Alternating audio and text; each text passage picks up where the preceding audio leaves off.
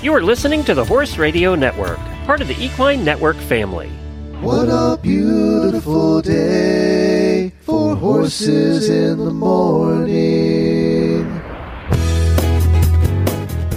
You are listening to the number one horse podcast in the world. Here is your entertaining look at the horse world and the people in it.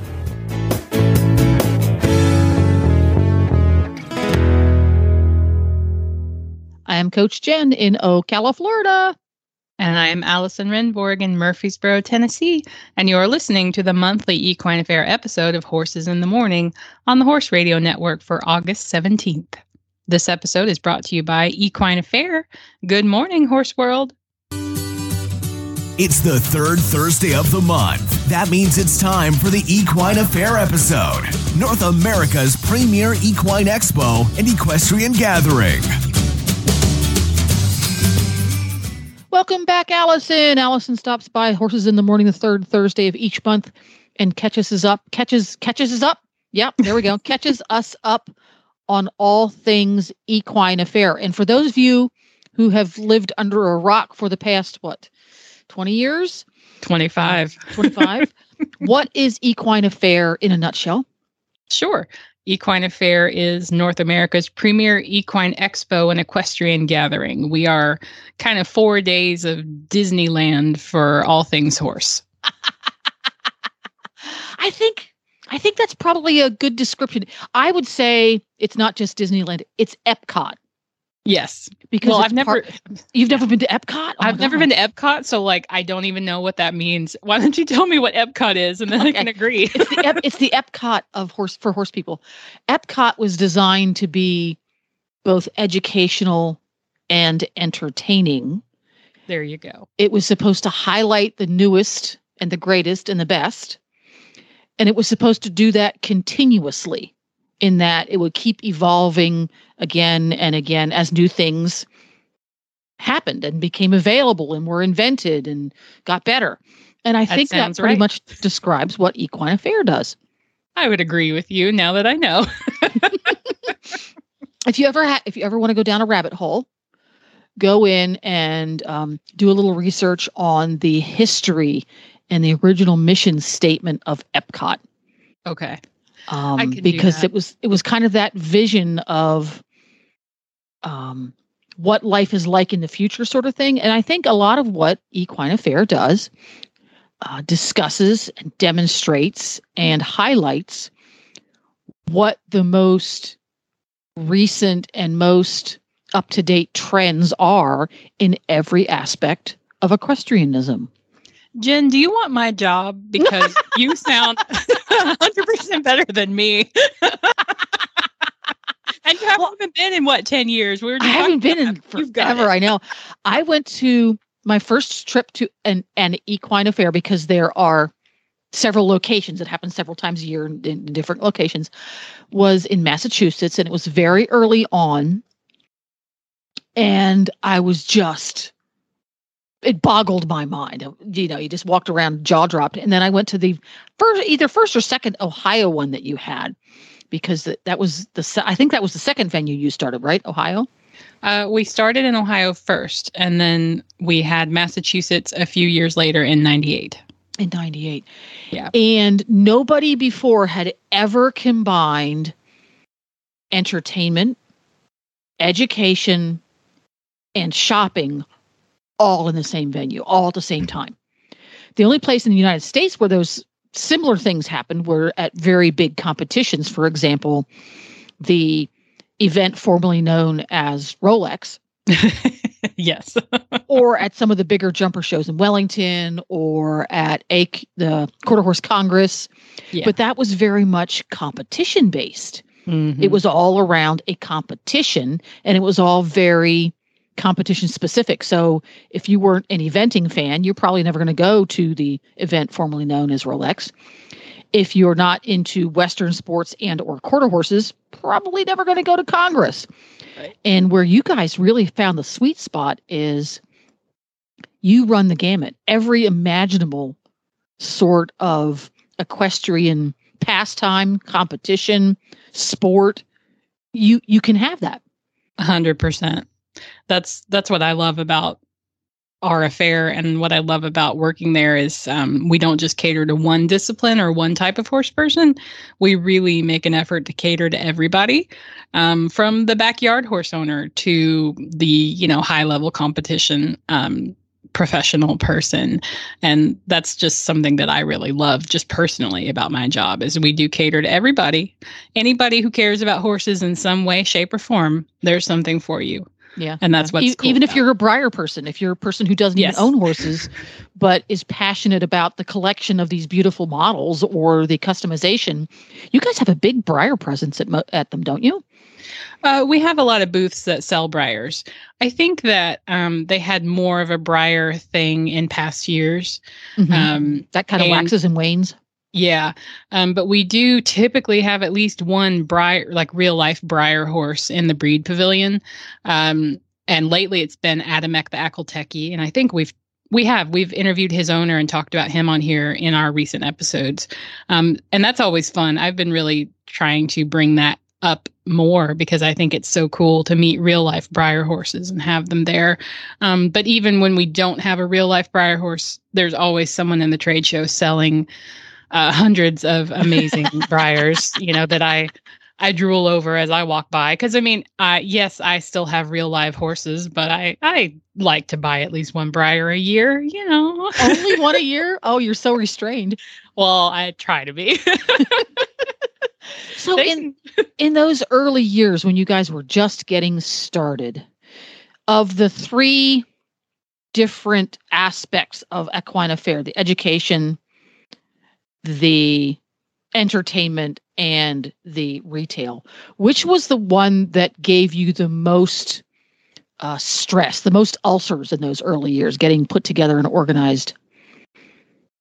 You know, I can't really speak to that since I um, only started a few years ago, but on you know, based on context and what I've heard from some of the staff members who've been there longer, um, I would say probably all of it. I mean, it's a huge, it's a, It's a huge, huge undertaking. It's a Yeah. huge coordination to pull together people from all those three different aspects and to make sure they can all get there on time and uh, have somewhere to stay and know where they're supposed to go on a given day. I mean, that continues. You know, we spend all year either working on one event, event or the other, or both at any given time. And our Well, that- staff, That was my next question. yeah, how do you basically start planning for next year's the day after this year's ends? Is that kind of how it goes?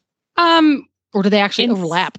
in some cases we start sooner i mean kogi who's our president um, and owner is uh, always planning ahead and i i see the folders populate on the drive for 2024 and 2025 um, you know way in advance so we're always thinking ahead you know clinicians who can't make it this year kogi's usually checking with them to see if they can come next year or two years from now um, and then i think same for trade show uh, so I mean, we're constantly rolling with we got to work on 2024 mass now, even though we're currently working on 2023 mass to get it up and going in a little less than three months. So Yeah. So, uh, do about what percentage of the attendees, the vendors, whether they're clinicians, demonstrators, retailers, um, about what percentage of those are people you reached out to and said, we want you to come, and versus they contacted you and said, we would love to participate? You know, that's a good question too, because I'm our marketing person, so I don't do a ton of the reach out. Um, but I would say that um, I field a lot of inquiries through our Facebook or through the phones um, for people wanting to exhibit or wanting to present. You know, I really can't say percentage wise. Um, I know that Kogi does a lot of outreach for clinicians because we're constantly looking for Well, you got to get new and the- faces, and yeah, Yeah, and new people and new up and comers and people like Ifa, for example, who's going to be on the show in a little bit. He just started with us last Massachusetts. Um, but then we also want to have the big names who have been there before um, come back. So it's kind of a mix. I can't give you a percentage, but it's a mix. it's a big a mixture of the two. Yeah. is there a clinician or entertainer that you've always wanted to have at Equine Affaire that you have not yet been able to nab? That would be a question for Kogi. and I'll ask her. but but I don't know. Well, you know, Um, we all we all have our crush, right? Yeah. You know, Glenn, Glenn has wanted to have Kaley Cuoco on the Horses in the Mo- Morning show for Oh. 15 years, and we just can't get through the layers of people. Well, maybe know? Lisa Wysocki will with her celeb Well- podcast. We can try. We can Yeah. try. It's very interesting because when you mention when you mention that, um, do you have you had that you can recall? I know you've only been with the company for less than a decade. Um, people that have come as demonstrators or clinicians or whatever that were slightly outside of the equestrian world, kind of like Lisa's show. They're celebrities first and equestrians second, although many of them are incredibly accomplished equestrians. You see where I'm going with that? I do.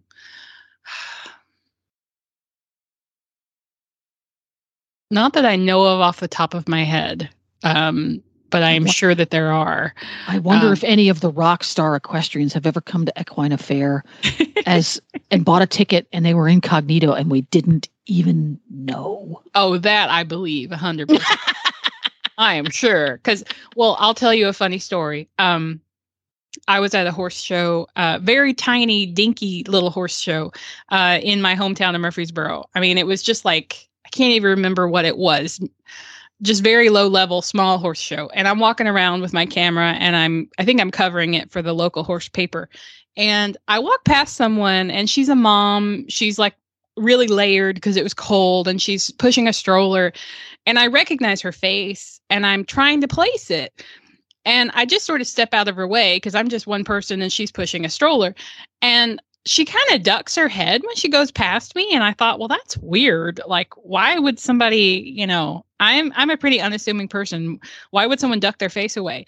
And then about 10 minutes later, I'm chatting with a friend of mine and she says, Did you know that Kelly Clarkson is here? Oh no. And I said, that was Kelly Clarkson. I Oh walked past and it Oh turned out, um, and it's like, no wonder she ducked away from me because I had a camera around my neck. So she Yeah. probably thought I was going to snap a picture of her, like just being average mom, you know, at a horse show. Yeah. Well, Um, good thing you didn't just take a picture of an average mom. Well, would have ruined her day. And uh, it- I think what happened is her step, one of her stepchildren was showing that day, so she was there to support them and probably being incognito, um, you know, on purpose. And Yeah, I just, sure. I just didn't even, you know, and I grew up with Kelly Clarkson. I think I saw the episode, the uh, season of American Idol that she won, but um, yeah, it was amazing to just go. That was Kelly. That's why she looked familiar, but okay. And I wouldn't have bothered her because that's just not me. I would have just been like, "Hey, that's cool. It was Kelly Clarkson," and moved on, which is exactly what I did. But I bet that that's happened at Equine Affaire. I'm sure it has. Now, see, that's another. You guys do new stuff every single year. You're constantly coming up with new things to do, see, and participate in an equine affaire. You could have a a Where's Waldo or a scavenger hunt or something like that. Wouldn't that be? I love having a purpose when I go to these things. Okay, you, you get your fun. you get your scavenger hunt paper and you have to go find these things and and prove that you found them and put your name in the hat for a prize. Oh, I'd totally I- do that. I've had that thought before um, because I I'm constantly thinking, even though we're constantly rolling with you know, and I'm trying to market two events at once. I occasionally have those thoughts, and I've thought about having how fun that would be to have like an Easter egg hunt. Um, Yeah. So maybe in the future that'll come. Yeah. Maybe we'll see. do it at Disney World, and I forget what they call it. They have a name for it, but it's the same idea. You go and you grab your little, you sign up and you grab your little paper. They probably have it on an app nowadays. Oh yeah. And you had to, you had to go find these things, and then you could earn badges and prizes, and you could do that all year. Yeah. Ooh. Uh, you see, you it- want my job, don't you? You just showing Sorry. me up. I've gone down the rabbit hole. I'm sorry. You're giving me good ideas. That's what it is. There we go. Well, speaking of new things, uh, we are going to be getting Ifa, Ifa Simmonds. Did I say that right? It's IFA. IFA Simmonds on shortly. But first, we wanted to remind you that we have less than 90 days to go until Equine Affaire. And Equine Affaire, where? in Massachusetts. Equine Affaire, Massachusetts. So if you haven't booked your hotel yet, now's a good time to do it. And you want to check out the host hotels page on equineaffaire.com. Host hotels meaning that you get special pricing, not because hosts live there. Exactly. Uh, but you, you want to check those out. and for August, it is the Sheraton Springfield Monarch Place Hotel. That's a mouthful. And it's only a mile and a half from the Eastern States Expo, where the Equine Affaire Massachusetts happens. And you can check out all the details at equineaffaire.com. And when you call in, mention that you are going to the Equine Affaire. Make it easy. No, no secret codes. Say, I'm going to Equine Affaire to get the discounted rate. Ifa Simmonds is a certified fitness performance coach for equestrians with over a decade of experience, and he's the creator of the Equestrian Fitness Academy. Ifa combines his expertise through several certifications, including functional fitness, yoga, and Pilates, among others. He's a rider performance clinician, a writer, and a presenter who's worked with all kinds of equestrian organizations like IEA and IHSA. He will also be the MC of the Great Equestrian Fitness Challenge at Equine Affaire this fall, but he will also be a presenter and be hosting interactive exercise workshops called Equestrians in Motion. So let's welcome Ifa to the show. Well, hey, Ifa, welcome to the show. Welcome, welcome. Thank you very much for having me back again. Yes, sir. I'm so I'm so excited for today. I have been wanting to talk to you for a while, and here you are. Um, so you have been on this show before. Glenn interviewed you at Equine Affaire in Ohio, but let's do a refresher. Can you remind us what do you do? Who are you? What's your passion? What's Equestrian Fitness Academy? Let's just dive right in. Okay. All right. Let's uh let's go for it. So my name is Ifa and I am the equestrian fitness guy. So what I do is fitness and performance training for riders of all disciplines. So I pretty much help riders on the physical and mental side in my equestrian fitness academy, which is a holistic coaching program that helps riders get from point A to B all the way to Z. And how I do that is through my signature system and my four core pillars, which are stability, suppleness, strength, and stamina. And so every single discipline, every rider, we all need a version of those in all four in general. So we take you through each one and go over exactly what components need the most work, and we strengthen the ones that are already doing fantastic. I love that. I love that system. I love the logic behind it and it makes it makes total sense that we compete well, I don't, but equestrians as a whole, we we engage in an athletic endeavor. You know, we're using our bodies, we're working with a horse that's using its body. Naturally, we need fitness help and fitness coaching. So I love that you are out there doing this cool stuff.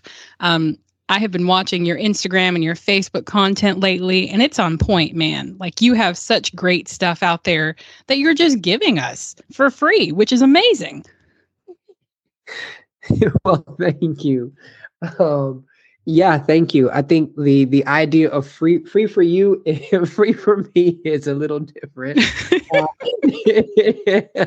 but all the the the long hours and the hard work and the time and, and dedication that it takes to put out um, content, whether it is recaps, warm ups, beneficial components that we all need for ourselves and for the industry in whole, that is my main purpose. And so I want to see within the next five to 10 years a completely different looking and feeling industry on the mental and the physical side. So, in order to do that, uh, you need someone to kind of stand up and say, Hey, I'll be the one or the one of the few that will go along that path. So that is my main goal is to to make sure that we're changing and adjusting the culture that we have now and make it more inclusive for um, us in the equation with our horses.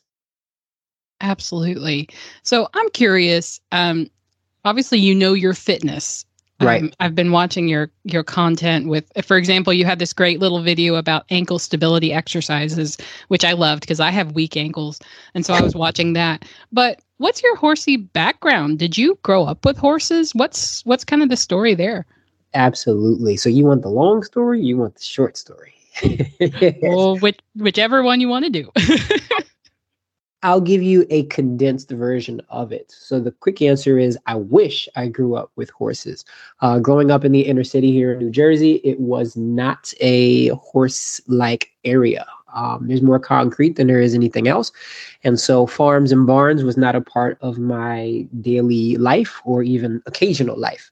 However, uh, as I was a really, really young young child, I guess you could say a baby almost, we had a uh, rocking horse, a bouncy rocking horse, and his name was Quaqua. and I love Quaqua. And every time I think of Quaqua, I smile, and so does the rest of my family. However, that was my first um, experience with a mechanical horse. and then it went a long time until I actually had the opportunity to ride a real horse.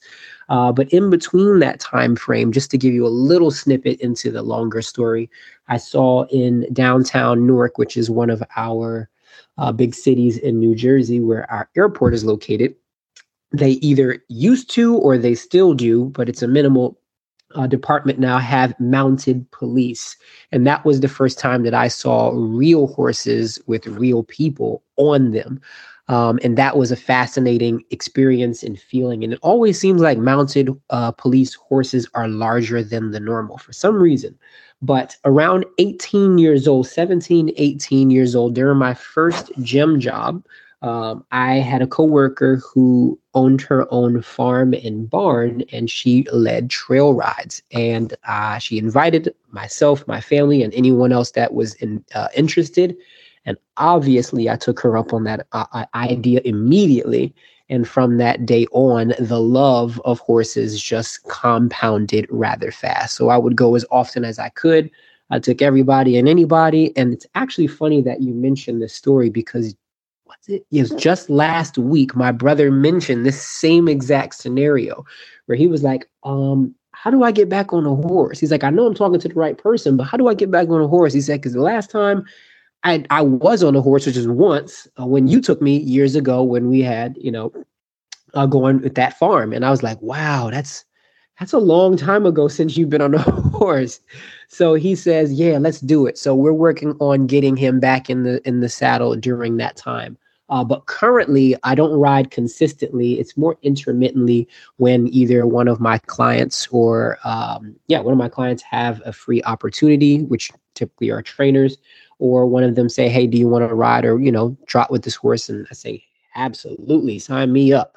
So that's my opportunity right now. I'm looking forward to getting more saddle time, but as of now, my my main focus is to continue to change and adjust where I am and where things are in the industry. So yes, I do enjoy a trail ride every once in a while, and it would be great every weekend. But that's you know you can't can't borrow someone else's horses more than they have the schedule for it. So that's the that's the current situation now with my uh, riding journey. I love that. And you know, I have a special place in my heart for anybody who comes on the show or who I get to talk to who didn't grow up in the horse industry, but now they're part of it because that was me. I didn't grow up in the horse industry. My family were musicians. Um, and it was a long, you know, a long stretch from classical musicians to horses, and my parents had no idea what to do with me, their horse crazy daughter who had no musical ability. Um, oh. But that's that's a whole other thing. But I just love it when you know you can come to the horse industry anyway. It, it doesn't matter if you were born in it or if you just come to it the way you did through a rocking horse, which I think is so cute. Um, that's awesome. That's so cool, Ifa. Thank you. Um, what the way you said that was really powerful because oftentimes it's challenging being on the outside of a place that is extremely interconnected and has its own bylaws and ways of doing things so uh, with that challenge it's it's always like trying to remind myself that I don't need to and I shouldn't compare myself to others. And in that same journey, it's as I always say, it's it's interesting. I don't typically share things like that, but um, about a month ago, uh, someone who I met and talked to during a very long time during COVID on Clubhouse. We were in the Equestrians Connect Club together. She and I reconnected recently, who lives overseas. And long story short, she said, You know what? How come we don't see you in the saddle more? And I said, I gave her the reason, blah, blah, blah. And she was like, You know what? The content that lives on your phone that you're nervous to share with us, she said, sometimes we would love to see more Black people in the saddle because mm-hmm. honestly, it's not something that we get a chance to experience and see enough. And she said, I'm not going to rush you there because that's a personal decision and choice because I know how the horse industry uh, can be with people and new new people, experienced people, whatever it is, with people in the saddle. Everyone has their own opinion. So she says, I understand the reasoning, and I just say when that time frame comes, I think you're going to be a lot more surprised at people who are happy to see you more so in the saddle. And I said, you know what? I'll do that. I can't tell you when, but I'll do that. Um, because you know it's like you're opening up another portal of your life and it's already a lot when you're you're creating content and you're in your creative juices and you're doing your best to expand and and share and grow in the things that you do know a lot about. So stepping out into something that you are not a professional in but truly enjoy in your heart of hearts is something that I, I tend to protect. But look out everybody keep hold on my Facebook and my Instagram or whatever other social media post. Me in the saddle, visually coming soon. Simmonds in the saddle. It's a whole Simmonds new series. oh, all right, all right. Trail riding with Eve. Got it. so, so speaking of horses, uh, yes. let's let's talk about equine affaire. So, your, um, if I remember correctly, your first visit to Equine Affaire as a presenter, no less, was last Massachusetts, so 2022. Is that right? Uh, no, actually, it was, it was Ohio. Ohio was my first at the, uh, uh, what is it? The convention center. Yes, in oh Ohio. Gosh. Okay. So, so was it? So it was Ohio 2022 or it was Ohio 2023? 2023. Yes, your last okay. event was the last event I was I was at and enjoyed thoroughly. That okay. So what did you that was your first time. What did you think of it? How was it for you? Oh my goodness, I loved it. I loved it. I immersed myself in the entire experience as best I could from morning to evening. I met a ton of different people. I shared the same vehicle with Olympians and high level presenters of all different disciplines. Um, it, I, yeah, the experience was was beyond words, and I, I definitely would advise anyone who hasn't been or is on the fence or is already going to one, check me out there as I'll be doing a couple different things. But two, also immerse yourself and do different things while you're there because Equine Affaire does an amazing job at providing something for everyone on the interactive side and the educational side. And myself, I got a bunch of that during that time frame. But funny enough, I was invited to go to Equine Affaire Massachusetts last year and I wasn't able to make it. And they said, you know what, you would really do a great job here if you got a if you were vending um, and got a booth because I know you would kill it in Massachusetts. And I was like, okay, great, yeah, I'll put that on my bucket list for next year. And then I got an opportunity to do Equine Affaire in Ohio, and here we are for Equine Affaire Massachusetts. And so I'll have better than a booth during this upcoming show. Yeah, it's it's awesome. So what you you mentioned educational and interactive and that is actually what you're going to be doing. So you're going to be presenting with us in Massachusetts. You've got a couple different sessions on equestrian fitness, but then you're also doing these cool interactive workshops. So tell us about equestrians in motion. What's that going to look like? Excellent. Well, as you mentioned, interactive is kind of something that I always want to make sure that I am within the industry, which is something that people can physically be there and experience and also take part in. So, Equestrians in Motion is funny enough not something that I created, but it's something that Equine Affaire created for me. And I thought it was amazing. So I said, let's keep this. This is fantastic. Equestrians in Motion. Let's do it.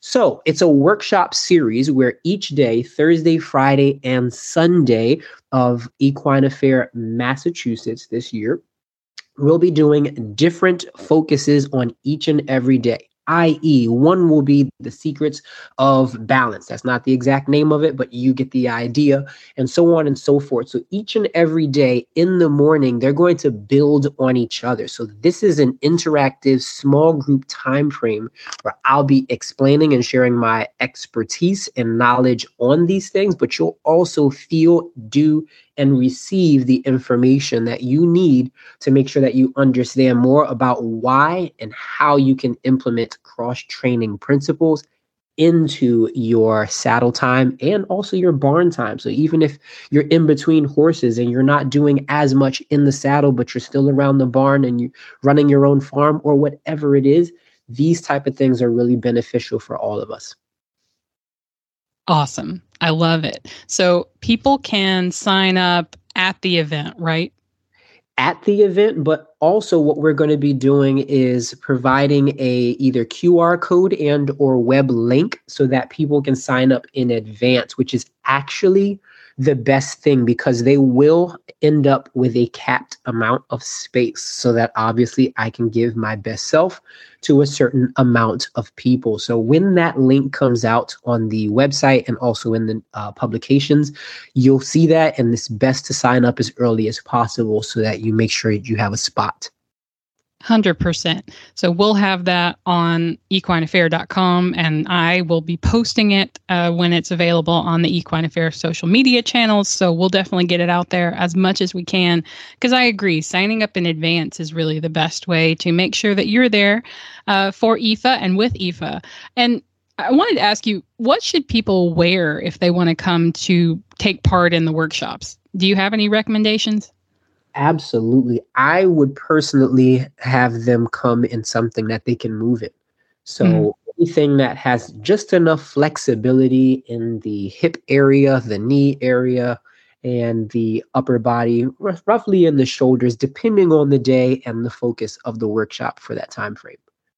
Now you can wear jeans, but if they're restrictive, it's going to have an effect. So, you know, if anything, just like a clinic, you can come and do the best that you can. And I always work around what people are able to do, whether that's a physical limitation or an apparel limitation. so, yes. That's a new phrase, apparel limitation. I love it. In the Western world, I, I do I do warm ups, and I, as I mentioned before, I'm on both sides, English and Western.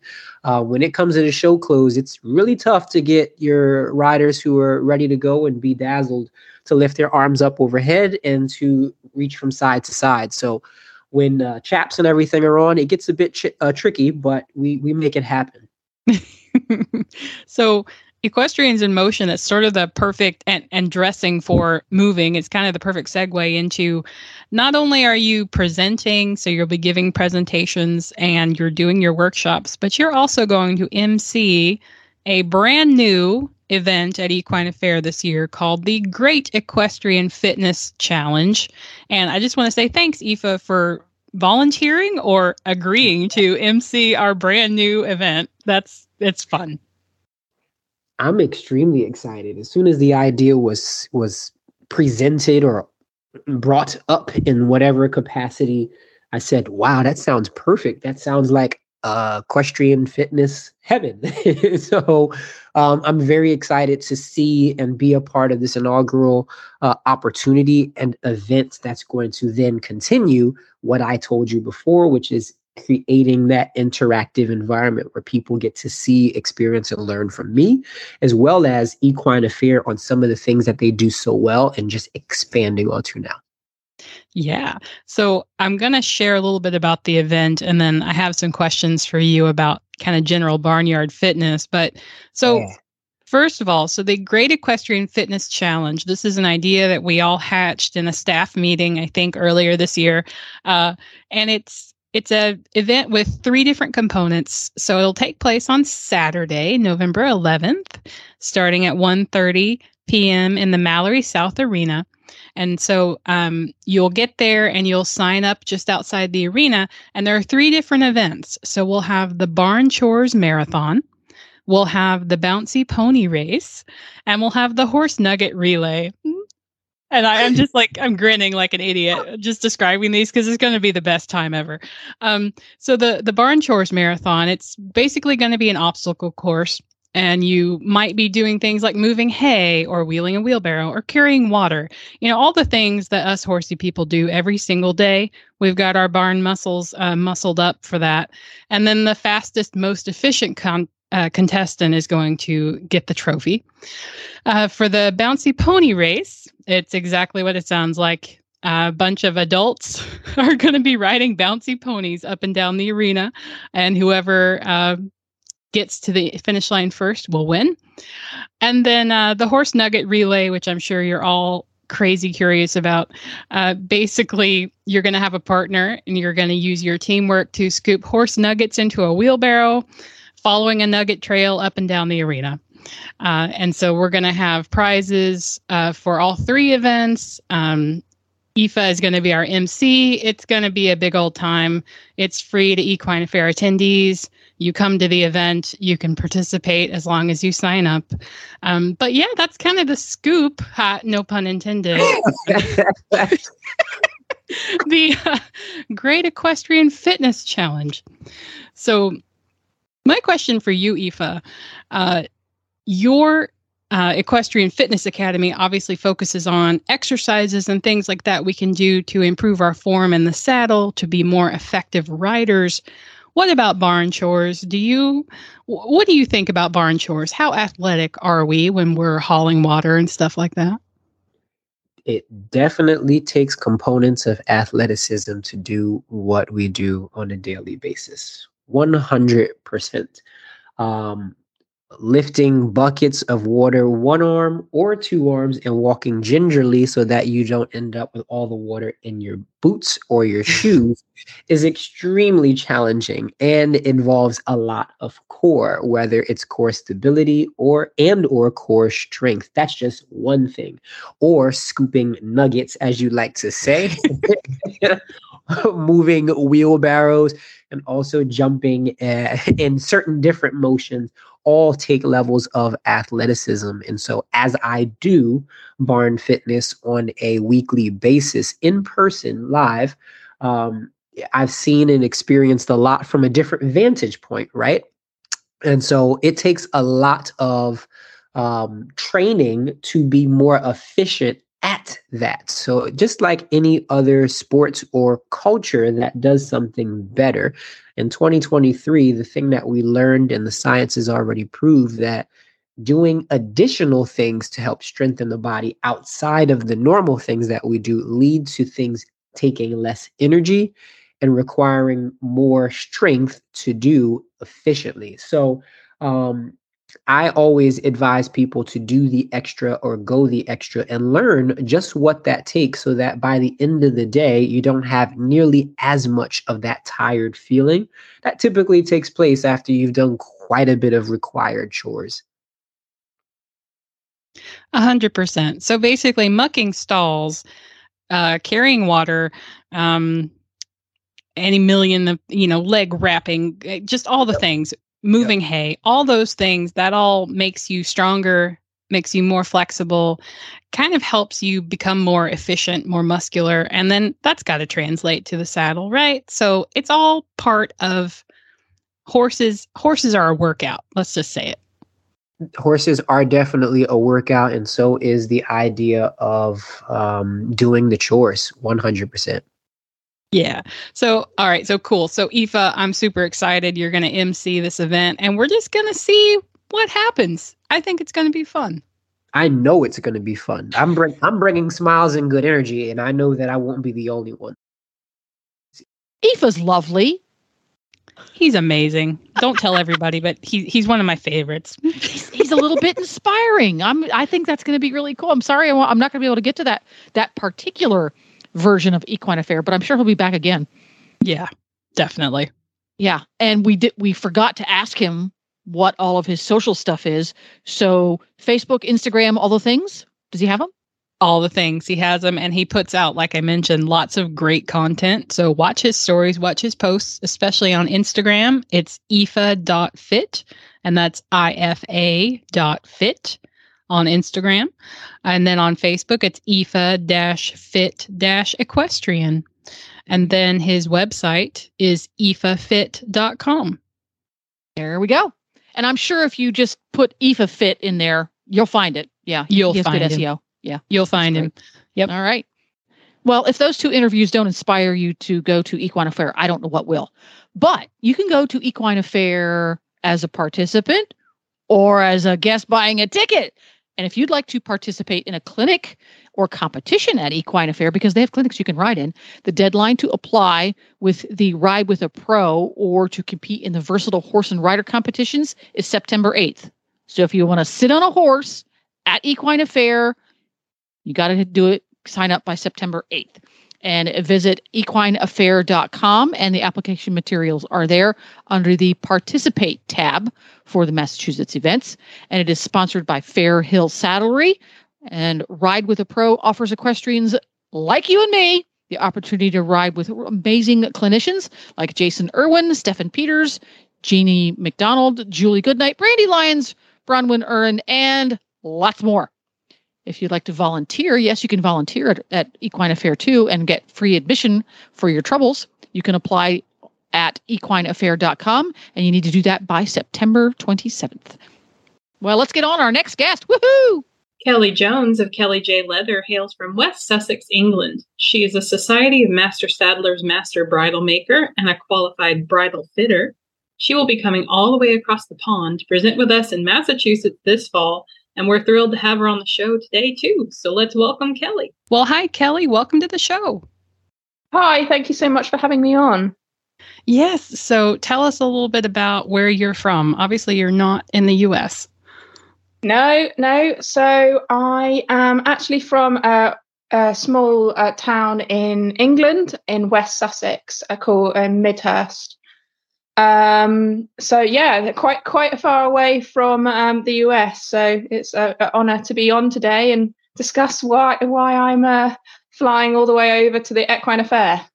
Yes. And this is going to be your first time coming to Equine Affaire and coming to the US. Is that right?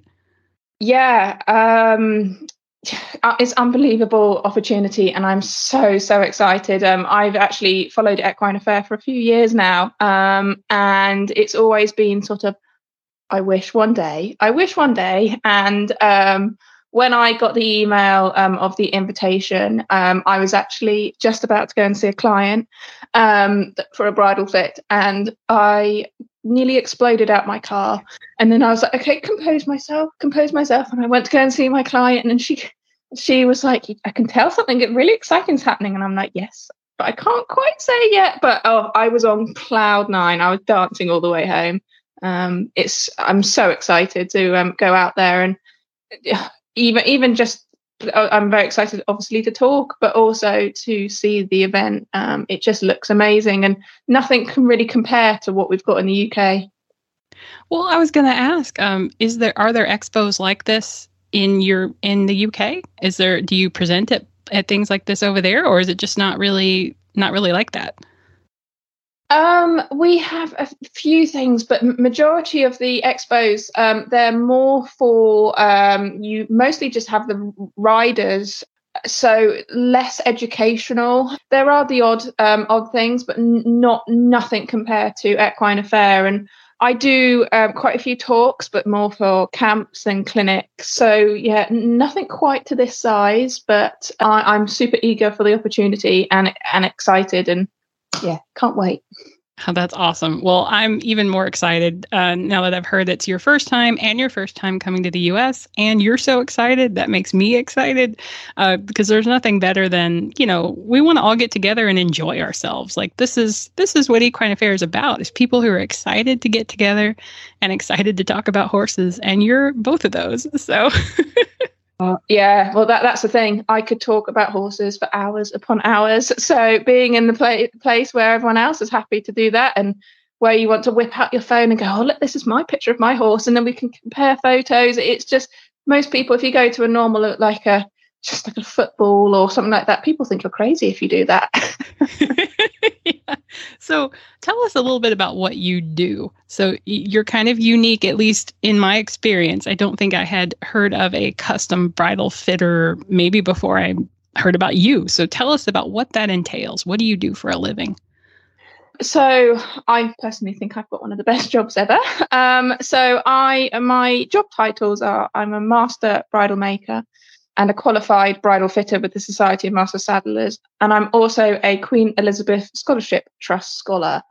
And what all that entails is I make, um, design, hand make, hand stitch uh, my own bridles to order to suit each horse's needs. But I also go out and fit them so I can measure up, or I do remote fittings as well.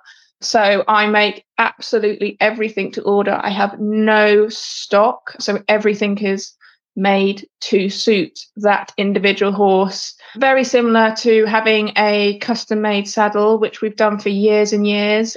The, the custom made bridles, although the more traditional style you've had done before, but not really to the caliber what I do of um, I although I do eventing, dressage, um, show jumping, majority of my customers are high end dressage riders. And so um, I have international dressage riders, para riders. I pretty much make anything to do with um, the horse's head and bridle.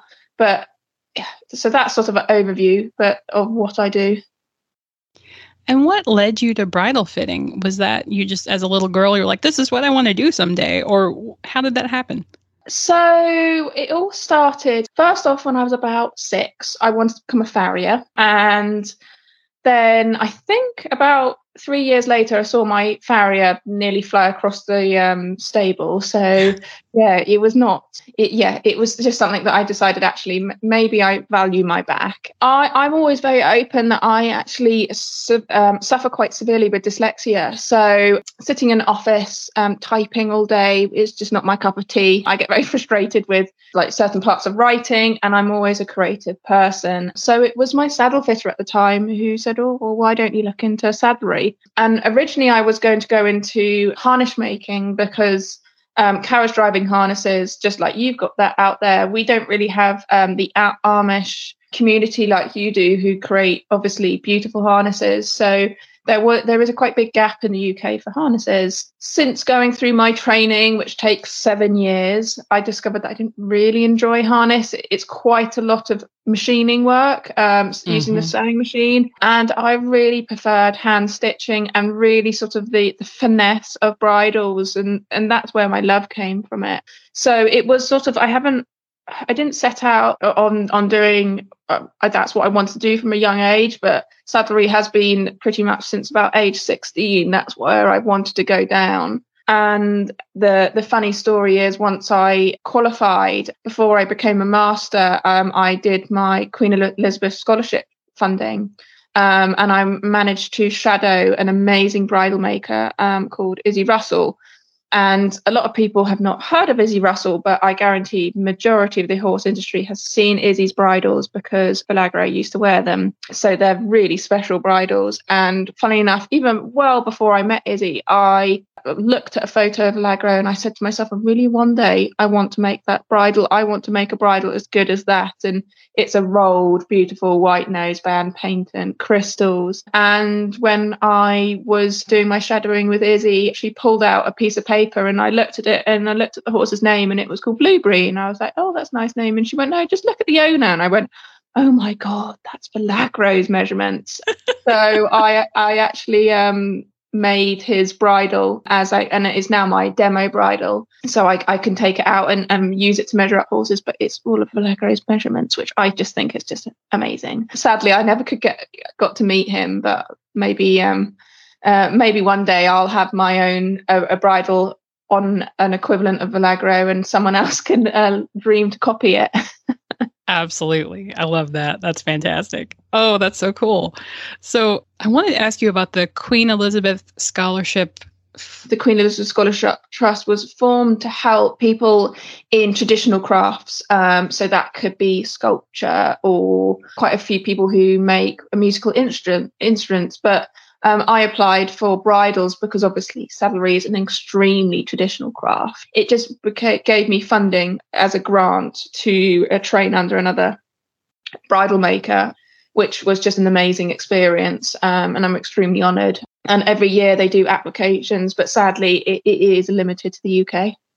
Yeah. Well, that's so cool. Yeah, I was I was like you mentioned it and I saw it in your bio and I'm like I'm going to ask her about that cuz I'm not familiar. That's so cool. So I wanted to ask you about bridle fitting. Is it something that we need a completely custom fitted bridle for our horses to be at their best or can we let's say you know someone in the US who maybe can't uh, afford or can't you know figure out how to work with you um, what can they do at home? Like, how can they learn from you even remotely or, or make things better for their horses?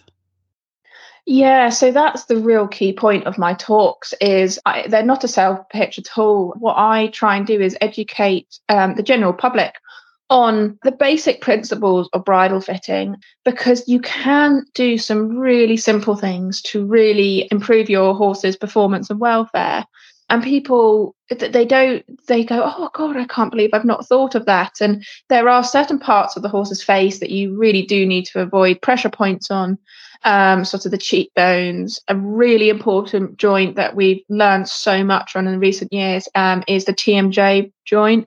It's called the temporomandibular joint. Really simply if you follow your horse's eye up before you hit the ear there's like this weird um, large joint that's the TMJ joint. Um, and mm. it's such an important joint in your horse's head um, to the point that there was a horse in Newmarket that was showing hind limb lameness. They could not work out where the lameness was coming from. And just by chance, the vet was like, I'm going to nerve block their head. Um, so just slightly um, block out just to double check. They um, nerve blocked just the TMJ joint and the horse became sound behind. Um, wow. So it shows how um, important the TMJ joint is. If you obviously that horse was uncomfortable and it did have an issue, but if you imagine you having a buckle sat just underneath your brow band, but right onto that TMJ joint, that's not going to be comfortable for the horse. So mm-hmm. just simple things, and that's what my um, talk is about. Um, well, both of my talks, um, I will outline sort of the fundamentals of when you go to a shop and you buy a bridle and you put it on your horse and you go, I think that fits. And but sometimes you just may need some shorter cheek pieces or just need a buckle adjusting and your local saddler or um, should be able to if they're a bench saddler should be able to shorten things and just make your um, horse a lot more comfortable um, and again like brow bands you may need the neck size up of brow bands to stop the headpiece pu- pushing forward and that's what I um, really like to educate the customer just to do some simple things to make your horse a lot more comfortable.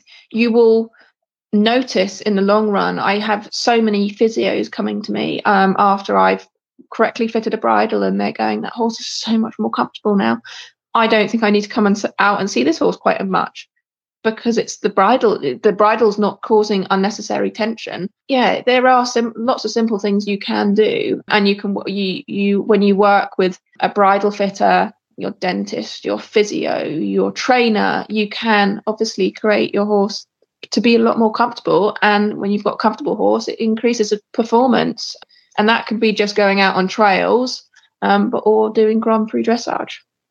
Wow that's so great. And especially the story you were telling about the horse with the TMJ and they nerve blocked it and suddenly he was yeah. he was sound again. That just shows you what even something so small as a buckle in the wrong place can cause a huge issue. Oh, mm-hmm. that's so that's interesting. Is the TMJ issue the or pressure on that joint the most common issue you see in bridle fit or is there something else that you see more often that's like I know exactly what's wrong and it's this half the time?